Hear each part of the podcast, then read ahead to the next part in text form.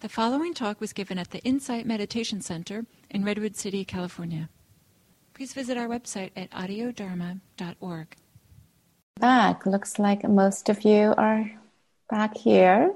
Uh, it's always nice to see people coming back from breaks. um, so, um, by this time, You've heard uh, several different flavors of equanimity that we've been introducing in this uh, class related to um, upekkha, right? And so the um, uh, wisdom factor, awakening factor, um, equanimity shows up uh, in there, and which we shared in the first class. And then the uh, second class, we shared this heart quality uh, equanimity. And today you've heard there's a third quality that's related to samadhi, uh, collectedness. So we thought uh, maybe it um, is worthwhile to maybe tie this uh, together uh, in this part of our uh, teaching and sharing. Maybe using this capstone idea. And so I'm going to uh, share a screen to show this picture again, just as a way to review this.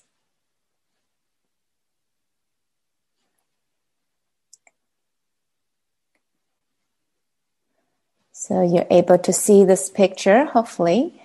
Um, and so you can see the capstone is this uh, rock sitting at the top. Um, maybe just kind of use very soft gaze to look at this a little bit. See, what's some of the felt sense of this capstone sitting where it's at in this structure? Get some felt sense of it. And for me, a couple of things um, jump out. The first one is that of a balance.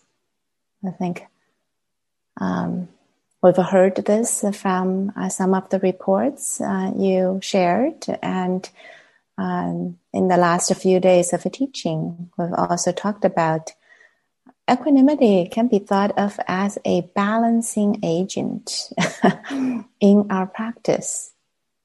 Um, balances out of uh, too much pressure or striving versus lack of effort, balancing out uh, in the realm of Brahma Viharas, providing a source and ground from which uh, the other Brahma Viharas can come from. And similarly in the realm of a Samadhi. And so that's one flavor. The other thing um, that uh, jumped out in this picture for me as a capstone is the overarching impact of this capstone on the whole structure you notice this, if you take this capstone out, the whole structure might collapse. And so equanimity is in uh, all those different flavors, and maybe in subtle ways or strong ways. And when it's mature, it may look kind of almost fragile, you know, like sitting on top and, you know, barely balancing there. Yet, it has a, such a potent and important dimension in this whole structure. And that is true uh, in terms of equanimity in our practice as well. So now um, I'm going to bring up this image, uh, which David shared um, a couple of days ago.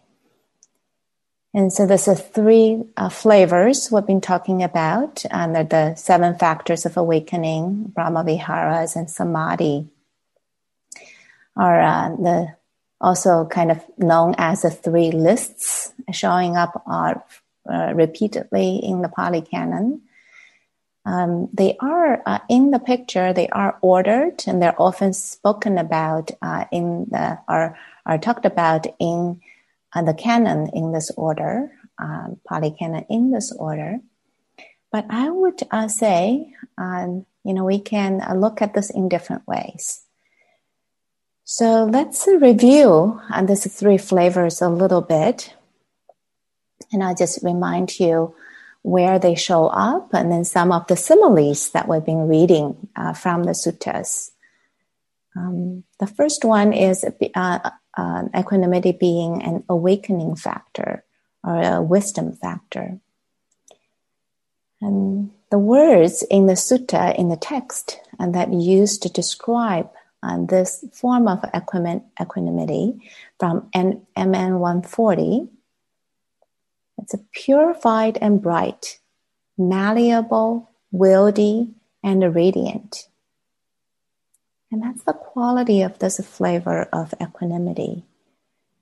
And the last time when we spoke about this, uh, we didn't read the simile related to this, which is a goldsmith simile. And so we'll read this simile today. And it is in the shared document as well, in case you wanted to read that yourself. Otherwise, you can just listen to it almost like meditatively. How does it feels like? What is this quality like?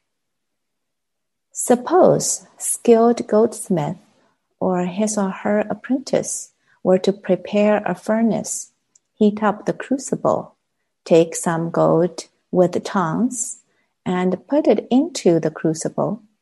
From time to time, the practitioner would blow on it from time to time, the practitioner would sprinkle water over it. And if from time to time, the practitioner would just look on. That gold would become refined, well refined, completely refined, faultless, rid of dross, malleable, wieldy, and radiant. Then, whatever kind of ornament he or she wished to make from it, whether a golden chain or earrings or a necklace or a golden garland. It would serve his or her purpose. So too, then there remains only equanimity, purified and bright, malleable, wieldy, and radiant. And so the sense that uh, evokes in me when I read this is a, it's a very awake, alive, responsive form of equanimity, and that is ripe for leading to clear seeing and for the insight and wisdom to come from it. And so that's the quality of um, being an awakening factor. And then the as a hard quality in Brahma Viharas. And the upekkha, equanimity, evokes a sense of um, wide open heart. I think uh, Kim mentioned this last time uh, in the teaching as well. And um, uh, Diana also mentioned this. And the other dimension of this is for this wide open, boundless forms of uh, it does not exclude anything. I think some of you report this, right? The experience can just come in and out from this experience. There's no exclusion from this. And the sutta uh, in Majjhima Nikaya number seven, I think David uh, guided us to read, and has this kind of statement and to review this. One abides pervading the all encompassing world with a mind imbued with equanimity, abundant, exalted, immeasurable, without hostility and without ill will. What a potent state being. And last time when Diana talked about the relationships of the four Brahma Viharas, can see if love, compassion, and joy comes from a source of equanimity, you can really trust it. Yeah. And so, so that's the sense as a heart quality, uh, how it gets expressed. And then today, um, uh, David share, uh, shared some teaching around how uh, show up in the state of samadhi. being collected, deep and profound sense of well-being and contentment and peace. Yeah. So uh, since we just shared the sutta, we won't go there again. Um, but I just want to say a few words. Maybe I'll stop sharing now. Say a few words about uh, these different flavors. Um, the first thing to say is that even though uh, these are depi- uh, oftentimes depicted, depicted as uh, lists, uh, lists of the seven factors, a list of the four Brahma Viharas, or the four jhanas, sometimes I think of them as beautiful mandalas of the heart and mind and the body. And the uh, mandalas in the sense of immense beauty in all of this. And uh, each of these different flavors uh, could be cultivate, cultivated explicitly by dedicating practices uh, in their own domain. And they also blend into each other, they support each other. As you probably have already found that in the bubbles, concentration show up uh, not only in samadhi, but also in the seven factors of awakening. And the Brahma Vihara is often considered as um, a samadhi practice as well. And similarly, a joy shows up in all those different lists. And so we don't have to kind of rigidly uh, separate this. They are really wholesome qualities that kind of intermingle with each other. And sometimes through our skillful or wise uh, discernment, uh, we may discern certain qualities um, that are present uh, more prominent uh, in than otherwise. But um, um, however they might show up for the uh, uh, in you, allow them to kind of really nourish you and deepen inside of you.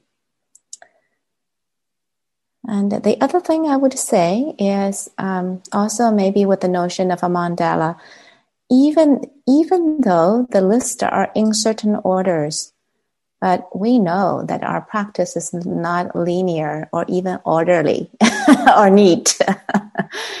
so uh, we don't have to be very uptight um, by the order. It's one particular form and the sequence and the um, a map uh, that can be helpful from time to time when we, when we look into that. But just know our practice, um, where where we are, that's where we began.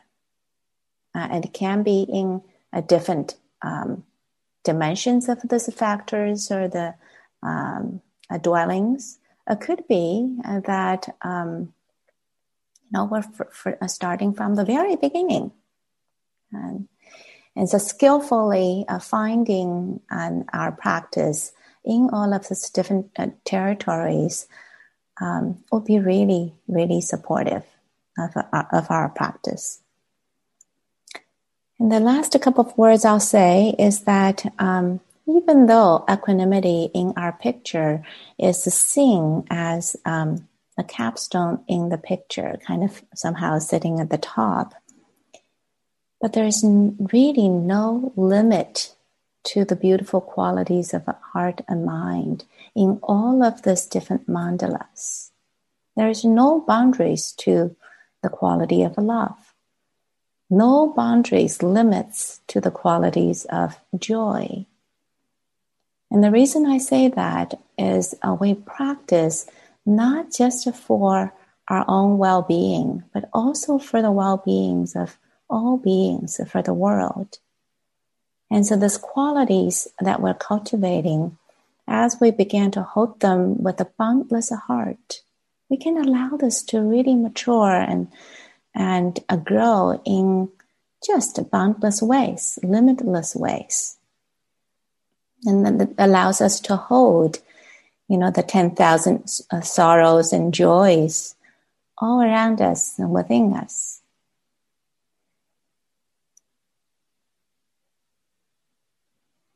Yeah, so I just end and say to say that may um, the practice of equanimity really be a benefit for all beings. Okay, so